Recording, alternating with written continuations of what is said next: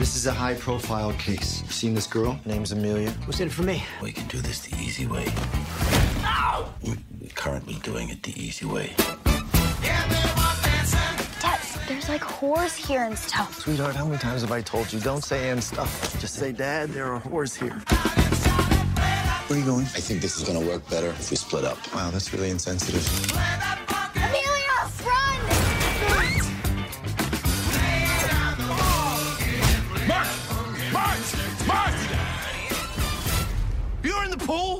Yeah. Why? I had to question the mermaids. What were you doing while I was working? Hey everybody, welcome to the Watch This podcast. I'm Allen, I'm Ryan. And I'm Devon.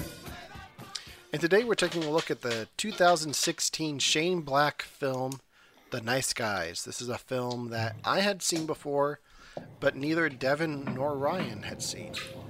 Um, so yeah, I guess I'm just gonna dive right into it. Let's uh, take a look at what the IMDb has to say about this movie. Uh, in the 1970s, Los Angeles, a mismatched pair of private eyes investigate a missing girl and mysterious death of a porn star. Uh, this film is directed by Shane Black and stars Russell Crowe, Ryan Gosling, and I, Angourie Rice. I, I'm probably uh, butchering her name. Um, but there's a lot of people in this movie that you've probably recognized from other things that we'll talk about. Um, so I'll start off right away by saying Shane Black is one of my favorite directors. If you go back and listen to our podcast on Kiss Kiss Bang Bang that Ryan and I did, probably around the time this movie came out, Mm-hmm. um, I talked a lot about him then. Uh, Iron Man 3 is one of my favorite MCU movies. Uh, I just really like the sense of humor Shane Black brings to his movies, his scripts. I still haven't seen his Predator movie that he did last year or two years ago. Um, but I just, I love his style, his sense of humor, uh, the characters that he writes. I just, they're some of my favorite films, and this is right up there with them. Um, so before we get into too many details, Ryan and Devon, what did you guys think of this movie? Devon, do you want to go first? I'll go first this time. I like the movie a lot. Um, it, I'm not this. I think this might be another genre that I just don't watch a lot of. It had a very kind of buddy cop feel to it, uh, and I don't watch a lot of buddy cop movies, so it was it was refreshing. Uh, and I also just really like the cast. Like I think the cast did a really like they they really like nailed their characters like based on like who they were supposed to be. So I just had a lot of fun just watching them be what their characters are supposed to be, I think. Okay. Ryan, how about you? I mean, it was uh, unlike Devon. I, I've seen a lot of buddy cop stuff. Um, not a lot, uh, more like recent ones. I don't really like follow, but uh, like the Jump Street movies, I enjoy. Um, Okay. Lethal Weapon stuff, uh, uh, stuff, uh, stuff like that.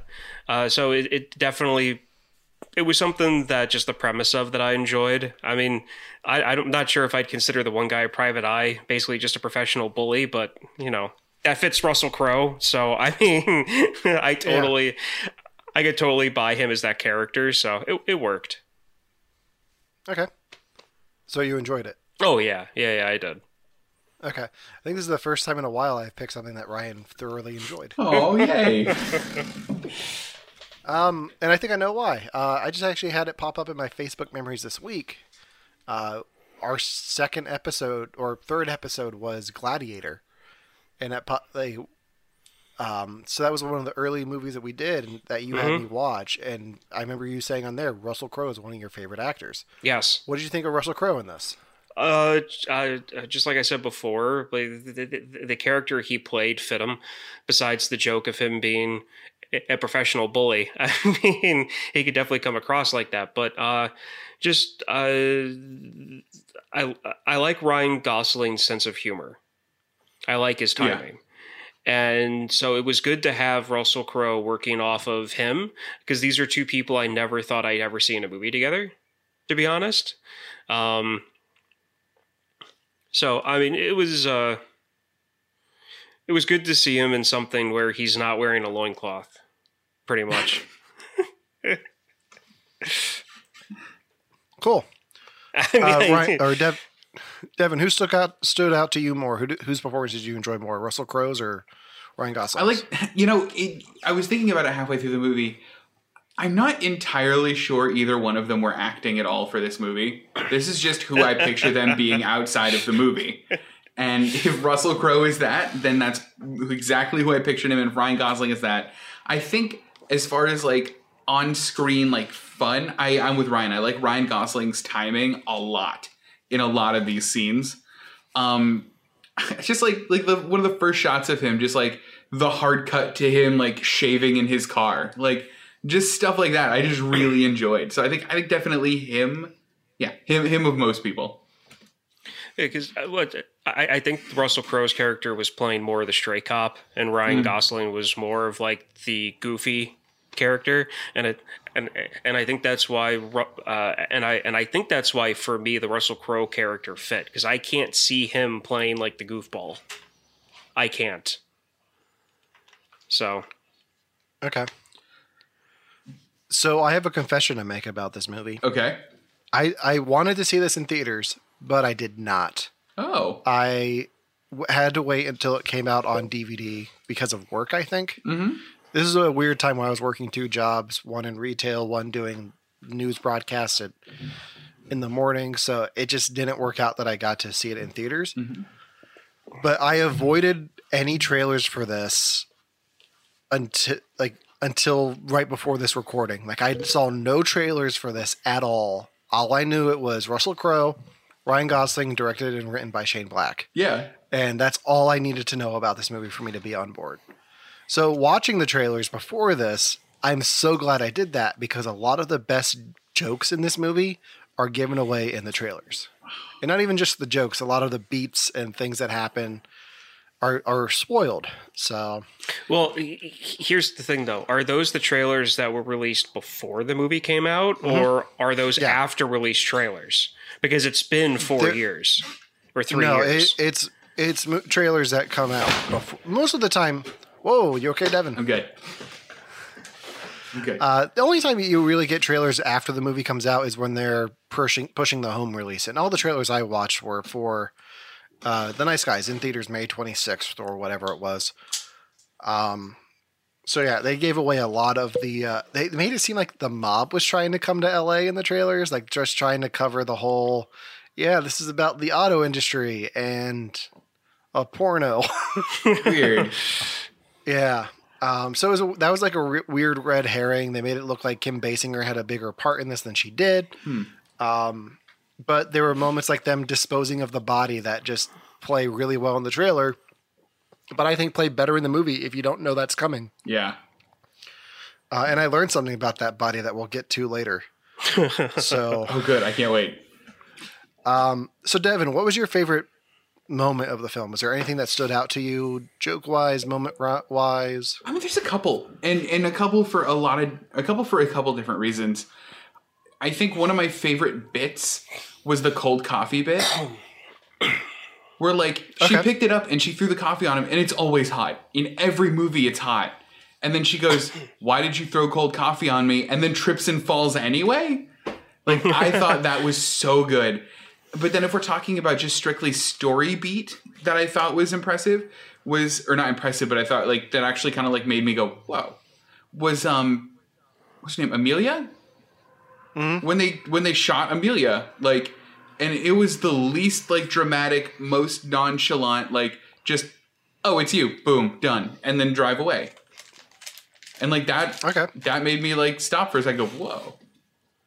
Yeah. Yeah, that that's one of those moments that it takes the it takes the expectations of this is the main girl, she's not gonna die running away, but then you're like, oh my god, she's stupid, why is she running away? And then she just dies. Right.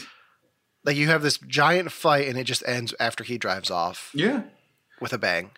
and it all like ended just so unceremoniously and i was like wow okay neat i mean not neat but like different Interesting. yeah Interesting. exactly Ryan, how about you?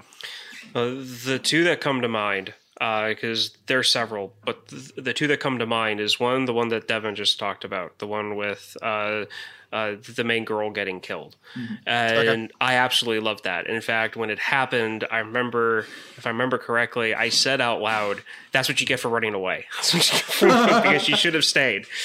Like, uh, um, so there's that, and two, honestly, when they went to the party because that whole setup of like Ryan Gosling getting absolutely plastered and chasing after every single woman he saw to to ask her about the girl, and then Russell Crowe actually being intelligent, just walking around, not drinking anything, and just trying to like find out what's going on. Like to me, that was the perfect example of of like the straight man versus the goofy guy, and that whole thing. And I'm talking from when they pull up to finding his daughter in the trunk to when after they throw the body over the fence. Like that whole entire sequence was great. Okay. What's great about that sequence is it pays off even later in the film when you see Ryan Gosling at the bar and then they take him to the roof with his daughter. Yeah. And he's playing that he's drunk and he has um, Keith David and his daughter convinced that he's drunk and then he's like duck and he just like shoots the guy and and then he they both fall off the building. Um Oh yeah, uh, this movie ta- sorry. Yeah, go ahead. The one thing though I do have to say is that even though I really enjoyed both Ryan Gosling and Russell Crowe in this, the actress who plays uh, the daughter Heather, to me, stole the movie. Oh yeah. She has one of my favorite lines in this movie. One of my favorite recurring bits is the and stuff. Yeah, Like, Dad, there, there are whores and stuff here. Honey, don't don't say and stuff. Just say there were whores here. and then he does that again when she tells when she says that I hate you. he goes, "Well, at least you didn't say and stuff," or something along those lines. Yeah. like he makes that reference again. That, that's one of those jokes that we make in my house a lot because there's a pizza place up the street called Pizza and Stuff. say, hey, do you want to get pizza and stuff? And my wife will be like, yeah, but don't say and stuff. Just say you want to get pizza. I like that. I remember we watched this movie when we were at my aunt and uncle's house uh, for a visit, and that scene was the scene. The party scene was on, so they get out of the car. It's like there were whores and stuff, and he's like, "Don't say and stuff, just say there were whores." And my aunt and uncle are like, "What is this movie?" Like I'm so confused, but it's also enjoyable. So Yeah, And then they walk past the Pinocchio character. that was funny. My favorite moment of the whole party scene is the uh, well, I was in the pool. Why were you in the pool? I had to interview the mermaids. Yes. so the bit of trivia about the party scene that I learned uh, doing prep for the show is who played the dead body, which I did not know. Who plays the dead Um, body? Uh, Robert Downey Jr. is the dead body. What?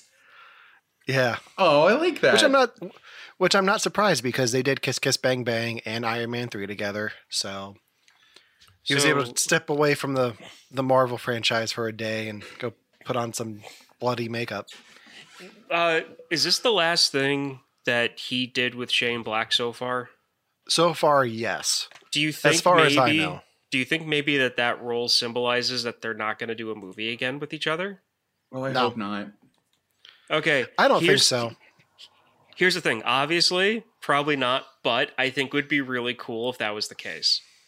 Because then it's really like some uh uh uh what's the word? Symbolic. Some yes, s- symbolic. And there's a and there's an underneath like meaning to him being the corpse in, I always like stuff like in that. the film.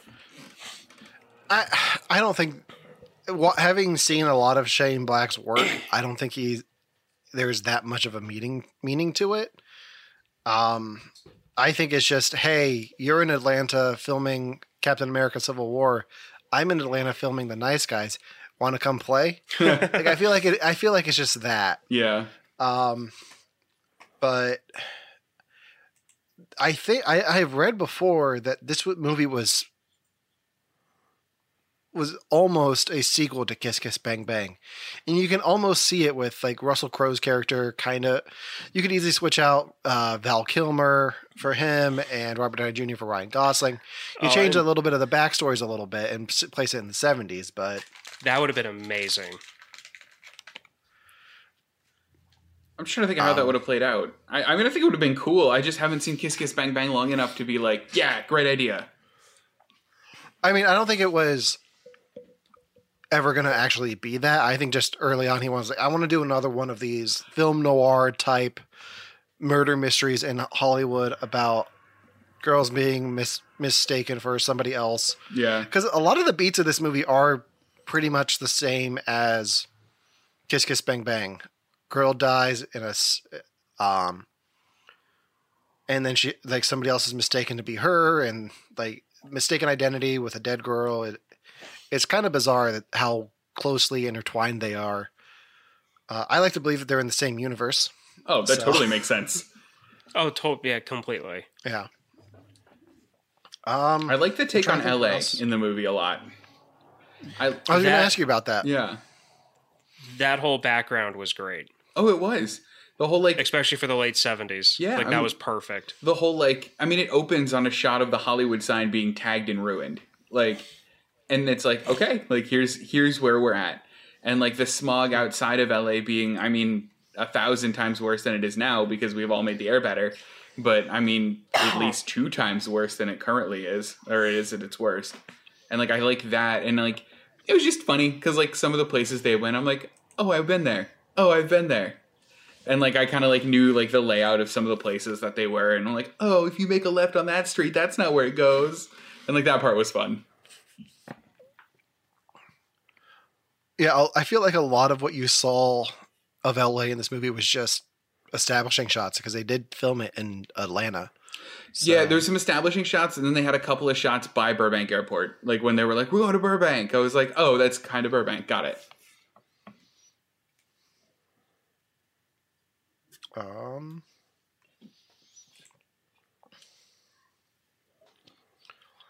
so, what did you guys think of the opening of the film? Did you recognize the kid, or did he leave you confused like he did last year at the end of Endgame? Yeah, Was that I him? recognized the kid. The kid, the kid looking at the Playboy at the beginning of the film, is the kid from Iron Man Three, and the one who showed up at Tony Stark's funeral, and the internet was like, "Who the hell is this kid?" Oh, I didn't know that. That's really cool. you can go year by year and just look at different films he was in Yeah. and like just see him go through puberty at different stages Oh no. It's like Was he the same Iron one Man th- from Jurassic World? yes so it's like iron man 3 jurassic world the nice guys and then endgame This kid has been in some gigantic movies. Good for him. yeah i mean he he worked with shane black and i think they got got along um val kilmer's not in this movie but um his son is his son plays chet Oh, that who I think is one of the guys. Yeah. Oh yeah, he's the project, project projectionist, right? Yeah. I so I Um, really some of my favorite characters in this movie were like the the secondary like her friends kind of characters. Like I really liked Chet and I really liked uh, the kid that rode up on the bike. And I was like, yeah, they want to be in the Uh, movie. t- his character name is Kid on Bike. Kid on, yeah, kid on bike. I so I had that. I got a giant dick. you want to see it? Twenty bucks. It's like no, stop it. Um, I have uh, Amazon X-ray, or I, I watch it on Amazon, and it has an X-ray feature when you pause it. And I loved some of the character names in this because literally it's just like kid on bike, and um, the one guy that falls off the building with Ryan Gosling, he's just in there as old man. I'm like, you could have given him a name, Old guy. old yeah. guy, yeah. See, whenever I see him, I'm just like, oh, that's Keith David. What? Okay, so I know where I know Keith David from. Where do you guys know Keith David from? Ah, uh, too many things. Oh, okay. Um, the thing. I know him from that. Oh, right, he was in that. Um, because we did that for the show, and he he was him and Russell Crowe were like the one that stood out to me. He was in he was the Arbiter in Halo Five. Yeah, he was. He Was was. he the Arbiter in Halo Two? I thought they changed voice actors for him. I could be wrong though. What year was Ha- what year was Halo Two? Thirteen? No, that's too old. It had to be Two? 2003. See, He's not showing up for that. see, I know him from Pitch Black, Chronicles of Riddick, and Ar- and um, Armageddon. Okay. Who is he in Armageddon? Because I remember him. I remember him being in that. Isn't he like a NASA guy or something? Yeah, Government. I know he's in it. I just can't remember like his character. I, I just can't remember his character's name, but I do remember him from it. General. Uh, he's a general. Okay. I just know him from Princess and the Frog. Like the second he started talking, I'm like, oh, it's that guy. it's the bad one. Only He- he- occasionally do I pick up on voice uh, when it comes to actors and voices. No, he has been the arbiter since Halo Two. Oh wow, good for him. I I have only I haven't played Halo Two in years though. Um, I I really wish I had an Xbox One to play Halo Five, That would be cool. like just just for the story. But um, it'll come on PC eventually. Right, and you just get it there. Like they, it, it took ten years for me to get Reach on my PC, but I'll I'll, I'll get Halo Five in another fifteen. Yeah, it'll come around. Um. Okay. Um. So one of my favorite things, one one thing that one staple of a Shane Black movie that this movie gets away from is the time period in which it takes place. A lot of Shane Black movies take place around Christmas. Kiss Kiss Bang Bang Mm. does this. Iron Man 3 does this. Lethal Weapon does this famously. This one stays away from it. And I was really happy to see that that that stinger at the end with them in the bar at Christmas. He pulls up, the Christmas music's playing. Um, is there stepping away from Shane Black? Is there any staples of a dir- director that you guys like that you can see in a film that just makes you think, okay, this is what this is one thing that I love about the this person's movies. No, that's I, it's a really good question. So I'm gonna go ahead and uh, I have a cop out answer for it, and then I have a real answer for it. My cop out Okay. answer for it is uh, Kevin Smith just throwing all of his friends in all of his movies. Okay. Like I do like that, but also more realistically, I like um. Oh, who's the one that did the that did Logan Lucky? Who am I talking about? Soderbergh. Soderbergh. Steven Soderbergh. I like his editing style, and I think that's really easy to pick out. Okay. Yeah. Ryan, you got anything? I'm going to ask you guys a question first. Yes. Okay. And I'm going to relate the question you just asked me to this question to you guys to understand how lost I am on this. Good. Here we go. Okay. So Tony La Russa was was a long term manager for, for, for, for the St. Louis Cardinals. One of his strategies was that he always had the batter hit eighth instead of ninth, in case that would happen in the batting order. So relaying to that, Allen and Devon, who's your favorite baseball manager, and for what theory for the batting order for it? You know, like th- that idea that's how lost I am with the whole director question because I, Okay. I, I because I mean I've said it before that when it comes to directors, like I don't really like you have to well, tell it me doesn't even sometimes. Have to be, it doesn't even have to be directors. Like even just a film series or an actor, like nuances that they do. Like Russell Crowe. Like, is there anything in the Russell Crowe performance in here that you see in every Russell Crowe performance? Okay, like, okay, okay, okay. they're, they're Actors much easier for me to are much easier for me to do. Uh, You're welcome. Russ, uh, R- Russell Crowe and Denzel Washington. It's because their intensity. Because whenever Hmm. they get mad, they have a certain way of getting mad, and I really like that because it's in, because it's intense, and they do a good job of of looking thoughtful. More Denzel Washington than Russell Crowe. Russell Crowe is more like angry punch and then thinking about the consequences of it and why. Denzel Washington gets mad, thinks, and then does it. but yeah. One thing I really like about Russell Crowe's performance in this is like he come he comes off as an asshole, but he also has a heart of gold. Like you can tell that he wants to impress Ryan Gosling's daughter. Like he he wants to be on her good side. Yeah. Like when she says you you didn't you wouldn't kill you didn't kill that guy right because you're better than that. Like you can tell it's just eating him away that he killed that guy. Yeah. Um, and I really like I really like their dynamic in this. Um, not as much as I like her dynamic with Ryan Gosling, but I really like I really like her- her dynamic with Russell Crowe. I mean, I think with Ryan, I think she's just a great character. Yeah. Especially when Russell Crowe he, he turns at the hitman and goes, "Your life was just saved by but but but, but uh, you were just saved but, but uh, a 13-year-old girl just saved your life." Yeah. Like I, Okay. I I absolutely love that line. And now I know why I recognized her. I was like, I've seen her in something else and I can't place it. Yeah. She plays Betty Brant in Spider-Man: Far From Home and Homecoming. The uh, okay, so Ryan, remember in Far From Home, Peter Parker's best friend has a girlfriend in Europe. Yeah, yeah, yeah. That's her. Oh, cool. Okay. Huh.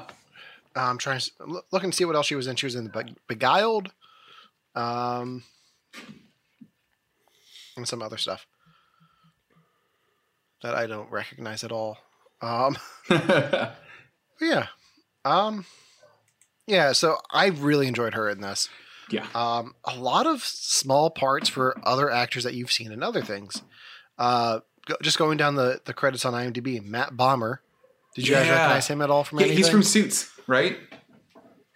He was on White Collar. Oh, they're like the same show to me. I don't know the difference. Yeah, it was a USA show with people wearing suits. Right. like, that's pretty much the same thing. Uh, he's also on Doom Patrol. He plays Oh.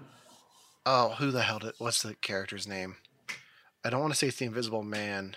Um, Negative Man on Doom Patrol. Oh, is, is that a bad guy? But he, no, he's one. He's part of the team of Doom Patrol. Oh. He's got kind of the same deal Brendan Fraser got, where it's like, okay, you're gonna be this character when this character isn't in their costume, and you're gonna be the voice of this character the whole time because you're too expensive to hire to do all of this stuff. but we'll have you do the important things. Um, and then he was also on. He was also in Magic Mike. Um, he was on an episode of Glee. Oh. The only thing that I would possibly almost know him from is uh, Flight Plan, which I think I saw once, Okay. and and and I almost watched in time. You're, you're better off not watching it. Do you- Don't waste your time on In Time. How do you almost That's the watch one- something? well, because it reminded me of an older sci-fi movie that was made in the '90s with. Uh, oh, I feel bad forgetting his name. Uh, Bill and Ted's Excellent Adventure. Keanu? uh sp- yeah uh Ke- keanu reeves is in it and he has like a computer in the back of his head that he like puts a plug into but i forget the name of the movie it was made in like the early it was made in like the mid or like late 90s but in time kind of reminded me of it so i was like oh i'll watch this and i never got around to it Oh. Y- You're better off. It, it has some interesting ideas. I don't think it was execu- executed well. Oh, that's a shame. Then again, I haven't seen it. I haven't seen it in years, so I could be wrong. Uh, and then going down the list, Margaret Quayle, Qualley, who we just saw in Once Upon a Time in Hollywood. Remind Uh, me. the girl who played Amelia. She's Oh, the one who was flirting with Brad Pitt throughout yeah Once Upon a Time. Yeah, it was. Yeah. Um, and then other big names, Kim Basinger. That's pretty much it. Yeah. I think. well, she's Um, good at playing a uh a uh a radical a conspiracy theorist Yeah, and that's the weird thing about the trailers. That like, it makes her come across as like the chief of police, and like the mob's trying to come to L.A. And like I saw one trailer. She's like, I work for the the district, like the attorney general or something like that. Oh, wow. um it was weird like they kind of marketing for movies is weird and i i I really don't like how this movie was marketed now that i went back and watched all of the trailers uh i really think i really i'm really glad that i skipped the trailers on this one and there there are certain movies that i will do that for i'll maybe watch like the first teaser trailer for something but then i'll just at a certain point i would just stop like if black widow was still coming out next month I would I would be on lockdown right now. Yeah. Um, but but it's not, and I still haven't seen the latest trailer that they released for that, and I won't watch anything after this. Well, I comedy trailers just bug me in general for a lot of reasons. Uh, but I think my biggest pet peeve about comedy trailers isn't like the the old trope, like they gave away the best jokes in the in the trailer. Because like, I mean, if that's what you got to do for your comedy to sell it, that's what you got to do. Like, what I don't like is when they make the tone of the movie seem different than the tone of the movie is. And probably my biggest like culprit of this is if you've ever seen the movie Hail Caesar. Uh, it's a Coen Brothers movie. Um, the the like the trailers of it make it seem like it's this like joke a minute comedy that like all of these huge name actors are in it. Scarlett Johansson's a main character. All of these like big like I think Josh Gad is this huge character. When in actuality, it's kind of a slow burn of a movie with very few jokes peppered in it. And like Scarlett Johansson Josh Gad and all these big names that you got excited for in the trailer are in it for like five minutes. Yeah, one one thing I will say about the trailers for this is it gives away some of the fa- my favorite gags of this movie that are better off when you are surprised by them, like them throwing the body over the fence Yeah. is in the trailer and it landing on the table down Oh below. no! Like, why would you put that in the trailer? Um, but other moments that I love, like the uh, don't say in horrors, don't say horrors and stuff, just say and there are horrors here. yeah, um like that's in the trailer too so that's that's at the top of the episode like we already heard that in this episode because I, I pull in that clip at least uh um but yeah like like i don't think that moment hits as well if you're if you've already seen the trailer in front of everything that you've already seen that that year yeah. and then you go to see the movie it's like okay yeah i remember that from the trailer I yeah, I completely agree. Ryan what's your take on movie trailers? Oh, I kind of just take them for what they are, and I already, for the past seven years, I'd say every time I see a trailer for a new movie, I automatically assume that the movie is not like the trailer because they're just advertising it yeah and they're trying to get it out there. Um, there are a few occasions though when I'll see a trailer and start to make up my mind on a movie. Case in point, the last Hellboy movie, because I think that was the last time I ever like went off to you guys about a trailer Yeah. to a movie because typically I don't do that because like the trailer just lets you know hey these are some of the scenes this is who's in it. We think this is funny so so so so, so we'll share that to you. Um, but then there's a few times where they show enough of a scene or they show enough of a movie in a trailer where you can get a feel for it. Um, and, it, and it sounds like for this one they didn't do that. But there are just some times that I'll see a trailer, I'm just like, no. And I did that with the last Hellboy, and I tried watching it, and it was exactly what I thought it was. so I I know there's been movies where trailers have shown like if you put together all of the trailers, teaser trailers, and clips that they release for a movie, you get like half an hour's worth of the movie's material. Yeah. yeah, which is just way too much. Um, I I I'm curious to hear what you guys think of this. What's your take on trailers? Uh, like watching them online. Like, do you watch trailers on your phone more or just in theaters? When movie theaters are a thing.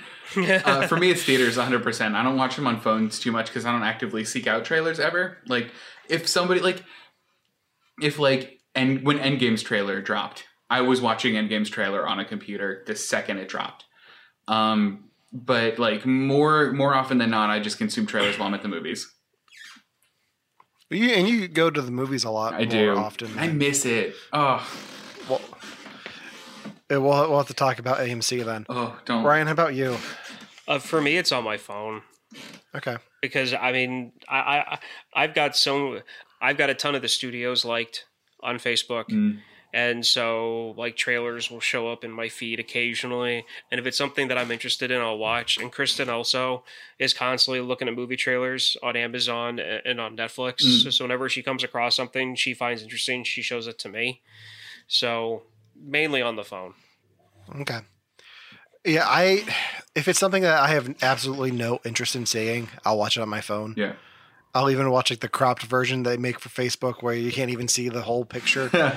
um, but if it's like if I know that like the inter- the Eternals trailer was going to be in front of Black Widow if that movie was still coming out at the right time, I probably wouldn't seek it out online. I would wait until I'm in the theater to see it because I know it's a Disney movie. It's going to be in front of that. Right. I'll watch it then.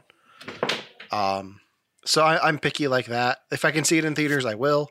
Mm. Um, but I'd rather just watch it there than on my phone. I'll- And if I if I'm gonna watch it, if I'm gonna watch it on a setup, I'm gonna make sure I have a good setup, like headphones on, biggest screen possible. yeah. Like I'm gonna do the trailer justice. do it right. So I'm gonna be See, honest. to- I don't know how anybody in the old days ever watched tra- watched movies because of the trailers. Like, have you guys ever seen the Back to the Future movie trailer, like the original one? it's been a while. All it is is Michael J. Fox pulls up, rolls down the window of the DeLorean, DeLorean and goes, "How fast am I going? 85, 1985." And that's all anyone saw of that movie, and then they went to see it. that's because trailers were different and people expected different things from trailers and your millennials coming out and your Oh, Okay. oh, it Here- is. here's the thing with Back to the Future.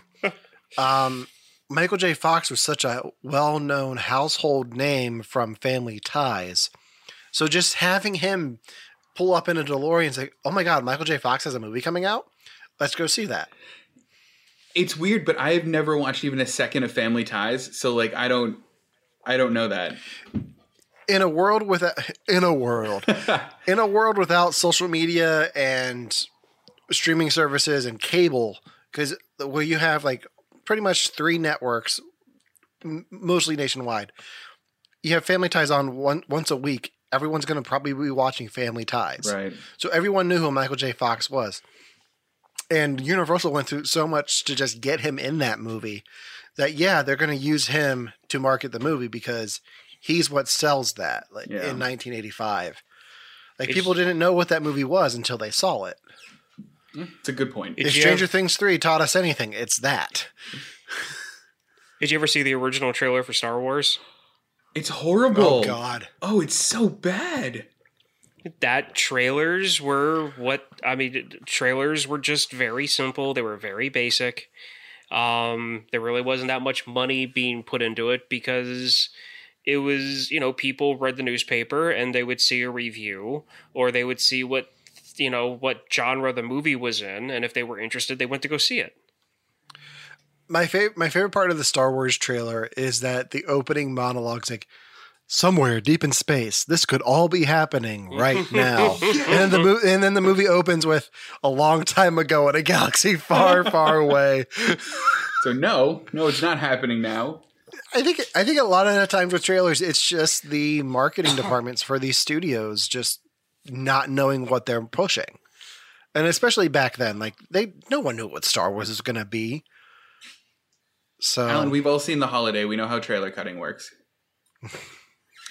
I'm sorry. I forgot I made you watch that. Um, I, the, we've pretty much just turned into like a conversation about movie marketing. Yeah, we have.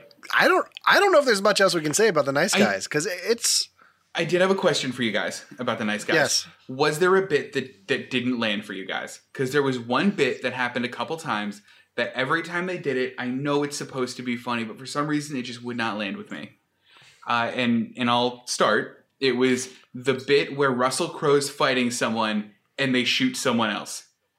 They shot the neighbor and then they shot the tree guy. And like for some reason, like that ju- that bit just did not land for me. Uh, Ryan, you got? Do you have one? First off, I love that bit. I thought that was hysterical. But I didn't laugh at the first one. I laughed at the tree one, and then I realized about about the neighbor being shot across the street. um, um, but I can't really think of a bit. I mean, I found almost everything humorous. If like if I didn't find it outright funny, I was like, ah, okay, that's interesting. That you know, like th- that's humorous. Um, I have to say that the only part of the movie that just fell flat for me, period, was the whole thing with the tattoo on his hand of it saying like, or like the, the thing that he wrote between his pointer finger and his thumb about like uh, uh, You will uh, never saying, be You'll happy. never find happiness. Yeah, and then like it was rubbed off at one point when he was like, you know, lifting up the whatever he was holding. And the first thing I thought was, "Oh, he's dead." Was that like he's going to get this one second of pure happiness and then boom, he, he, he- he's going to be hit by a car or something. So I mean, that's the one thing that kind of fell flat for me. I- the the one bit that I don't think it, I don't know if this is like cheating the question at all. The one bit that I just don't didn't appreciate at all, and this calls back to Marriage Story, is when he breaks the glass and like his arm just starts bleeding. He's like, "Oh, that's a lot of blood." Like I, I like I can't do that. Like that scene just. I was like, no, nope. to me that was hysterical because I mean, I, I like the his- joke. He spends 10 seconds trying to make sure that the towel is wrapped around his fist correctly to pop the to pop the glass and he ends up slicing his wrist on it instead. I love- and you could hear like I the love the- gushing and like the and like the gooky noise coming out of his vein. I love the joke. It's just the graphic blood. I don't know what it is. Me and my old age, I just can't handle it. I just like I love that joke. Like it, it's a solid bit, but I just I can't do it. It was Uh, missing I do have a question. oh, sorry.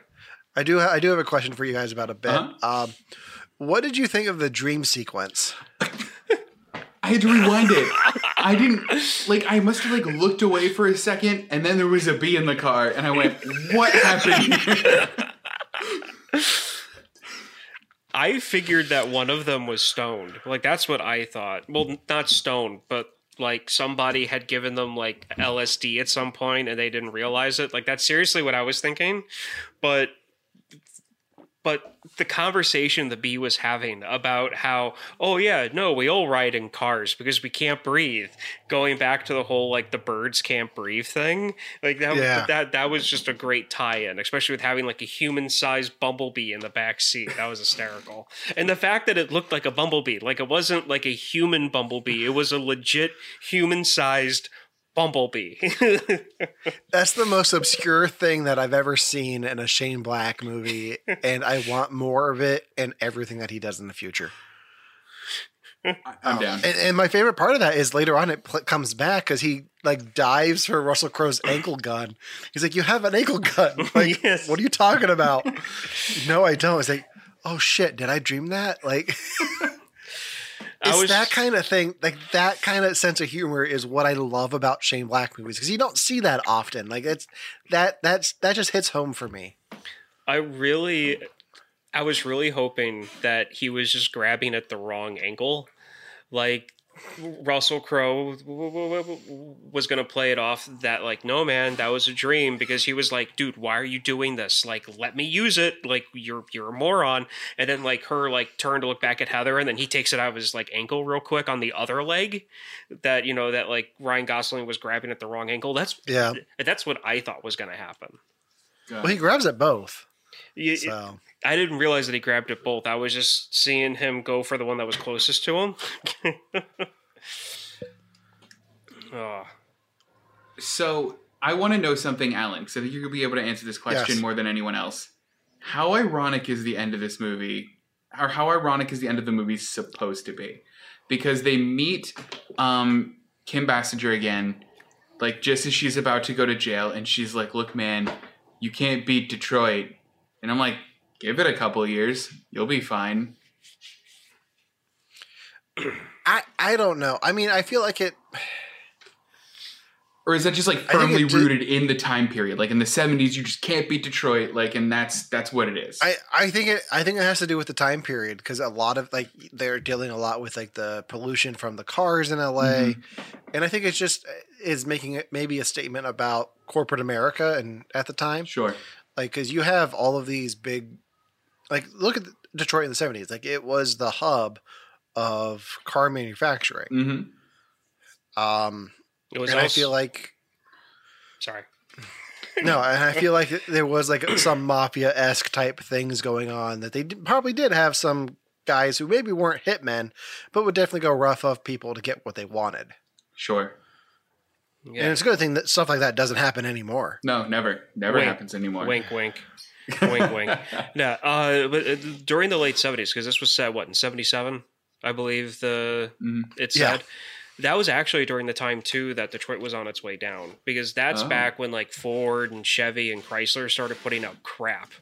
like literal crap. Like vehicles from the 70s and 80s fell apart so quickly. Oh wow. And and the big 3 got lazy because they did used to put out really good products and then their sales were just constant and they were like, "Look, we can just sell whatever and save money on parts and people will buy it." And they did. And during the late 70s was was the start of the downfall of the American automakers of like their of what their names meant. Um and so for this to be happening, this movie and this storyline to be happening during the late 70s is perfect because at that time people still saw Detroit as like the mecca for cars. But then Ryan Gosling says in five years we'll all be driving, you know, electric cars from Japan. he really he really wasn't that far off, except for the electric part, because by the mid '70s, Toyota, Honda, and Datsun was starting to get a really good footprint in this uh, uh, uh, in this country w- when it came to sales. I also love the fact that they made Detroit and the catalytic converter and all of this to be part of the focal point because Nixon right uh, is right before this time period, which we'll get to that part of, of you know the movie because that was hysterical. Yeah. Um, Nixon created the EPA, if I'm correct, uh, if my memory holds up, Uh-huh. and Epa! and- Epa! exactly. And um, when it came to the EPA putting standards on cars, they uh, they went with the state that had the strictest uh, environmental laws at the time for cars, which was California. Oh. So I love the fact that this uh, is that they put this story in California in the late 70s because all of this was actually happening. And the fact that they brought up Nixon in this movie makes me think that Shane Black is trying to push, be like, look, we dealt with this already and we, you know, started walking in the right direction. We just need to keep on going. Like, people thought that it was going to, to destroy the auto industry to put all these, you know, like things in place, and it didn't. So yeah. Th- so that to me is what he was trying to say. Now, the whole gag with people seeing Richard Nixon before you die, I would hate that. I would absolutely hate that if Richard Nixon was the angel to come down to take you to wherever you go.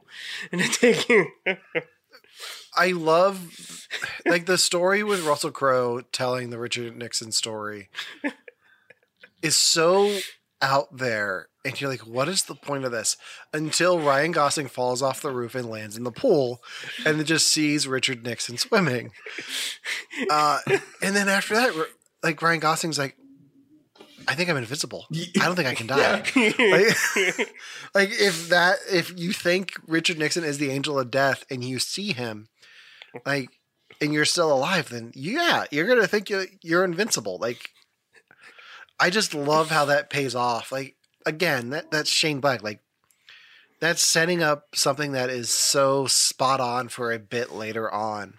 And it's just i just love the way it's done and it's handled because it's not on screen for too long. It's just like a two second shot of nixon swimming in the water and that's all you need. It's enough. yeah.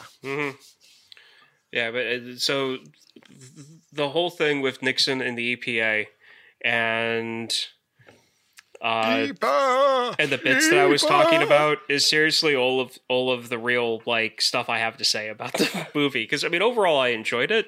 It was just when they brought up the whole like uh, th- thing with the cars in Los Angeles, I was like, oh, hang on a second, I know this, and yeah, so it was cool to see that. Well, see, this is why I like talking to you guys because I didn't know really about any of that. I mean, I knew EPA was a thing. I know Nixon is a pre- or was a president. Like that's about all I got. And like I know that LA is stereotypically smoggy, and like I didn't know that it was like a real thing, and that like this had like many historical ties. Like I think at one point I was like, Nixon probably is president right now, but like. That was like that's about as deep as my historical knowledge went. So like this is cool, like because this is a whole other side of the movie I had no idea about. Yeah, and it, it was just really cool to see in a comedy like this for them to pull that kind of a serious tone for the actual story itself with It- real historical context, and that's what I really liked about it.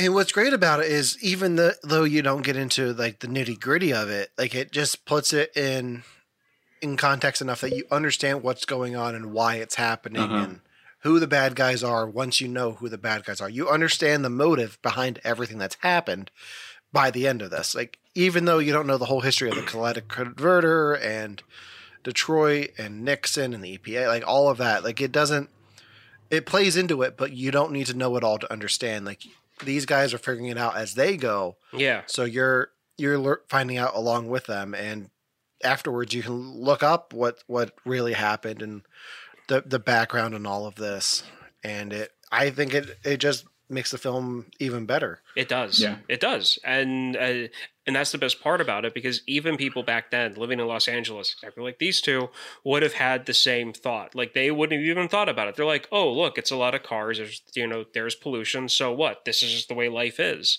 And people still see it to this day. Uh, But then there's others behind the scenes who are like, "No, we we really need to fix this." Yeah.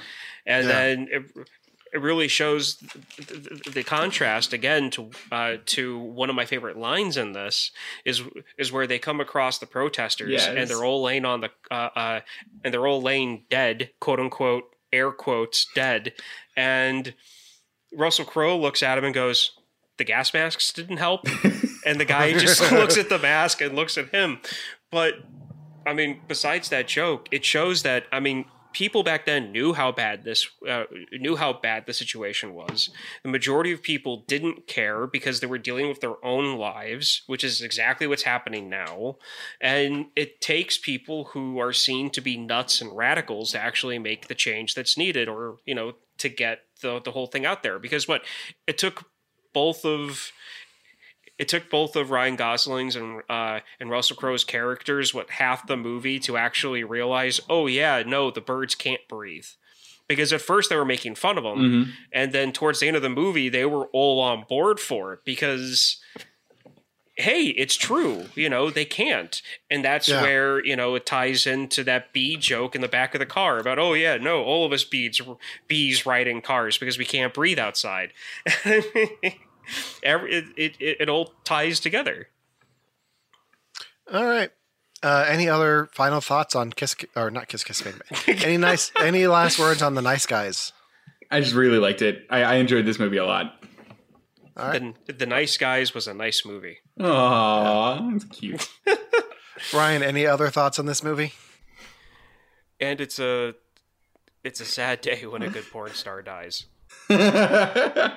Uh, yeah, I definitely recommend this movie. Uh, right now, it's on HBO. Uh, so if you're, we actually held off on doing this until it was on HBO.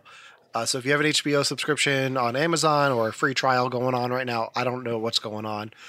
Um, you can definitely check this out on HBO. You can rent it on Amazon or wherever you rent your movies. Um, I think that about does it for this week. Tune in next week where Ryan has us watch something. Ryan, what are you going to have us watch? Oh, I got to talk to you guys about it because it's one of two films. That's why I'm asking you Let's do now. it. Okay, so I'm going to do one little thing first. I'm I'm going to give you the cast to the one film. Okay. Oh boy. Ooh, let's play a game. Let's see if I can guess what the movie is by the ca- by the cast. Okay. There we go. I think I got it now. Here we go. Ah, stupid Google. It flipped it on me before uh, as as as I was going for the Are you going for the tap? I hate that. Where like an ad Yeah. pops up and then it like it moves just enough. You click on the wrong link. Mm-hmm. 2020. What are you doing to me? Okay. And I'm going to give these names out of order just so it doesn't like Devon, that's the understatement of the year. that's- 2020. What are you doing to me? Yeah, exactly. Okay, so we've got uh, uh, Kurtwood Smith, okay. Richard Jenkins, Bill Hader, Hmm. um, do, do, do, uh, Michael Pena, Ken Wong, pronounce his name right? Yeah. What movie is this? Yeah. Uh, Paul Giamatti, Ryan Reynolds,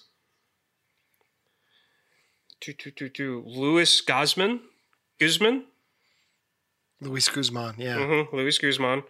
Uh.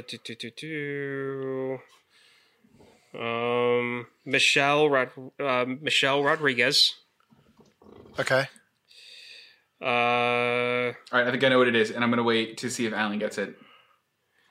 And I'm uh, Allen. Do you have any picks? Because I have two more uh, uh, uh, voice people to give, um, but they're kind of big names, so I don't want to do that yet. so it is an animated movie. It, it is an animated movie. Ah. Give me one more of the names. Snoop Dogg. I might be wrong, by the way. I have no idea. Did you give me? Did you give the names in a random order? Yes, I did. Oh, okay. Son of a What's the last name? The what? What's the last name you're oh, gonna the, say? the last name Samuel L. Jackson. Do I not actually know this movie? This movie was slept on a lot of people, and it is one of my favorite films that have to do with the genre of the storyline. Okay, I think I know what it is. I, I don't know. Okay. Everybody, Uh, tune in next week Well, where I have Allen and Devon watch the movie Turbo. Girls, right? oh, I can't wait. Jesus. Wait, hold on, hold on, hold on a second. Ryan, I have a deal for you. Okay. Instead of doing one episode where we talk about a DreamWorks movie, let's do an episode where we talk about three DreamWorks movies. Because I feel like between the three of us, we each have one that we want the others to see. So if you're gonna make, if you're gonna have us watch Turbo, I'm gonna have you watch The Boss Baby. Okay. Devon, do you, Devon, do you have one? Do you have one in the chamber? I think I got one. All right, have have, have you both seen Megamind? I love Megamind. I have not. Oh yes. All right, it's Megamind. Okay, so this is what we're gonna do. Since it's since we're all quarantined, we got nothing better to do. We're gonna do a supersized episode where we're gonna talk about three different DreamWorks animation movies and com- compare them all to like every other animated movie that we've talked about. Because I don't think we've talked about a DreamWorks animated film on this podcast yet. No, I, don't think we don't think have. so. We've done a lot of Pixar, but we haven't Yeah. done any DreamWorks. All So yeah, that's what we're gonna do. We're gonna do, we're gonna do a supersized episode talking about all three DreamWorks movies that we're gonna watch. So, uh, thanks for listening to the podcast. Uh, wherever you listen to us, go ahead and leave a review, uh, rate the podcast for us. It helps out a lot. Uh, if you haven't already, go ahead and like us on Facebook and follow us on Instagram at You Have to Watch This Podcast. If you have a comment for why you think we should not be doing Turbo next week, go ahead and email us at You Have to Watch This Podcast at gmail.com. I kid, I'm excited. I've heard good things about it. Um, Good. But for You Have to Watch This Podcast, I'm Allen, I'm Ryan. and I'm Devon. and we'll see you next week. For the birds.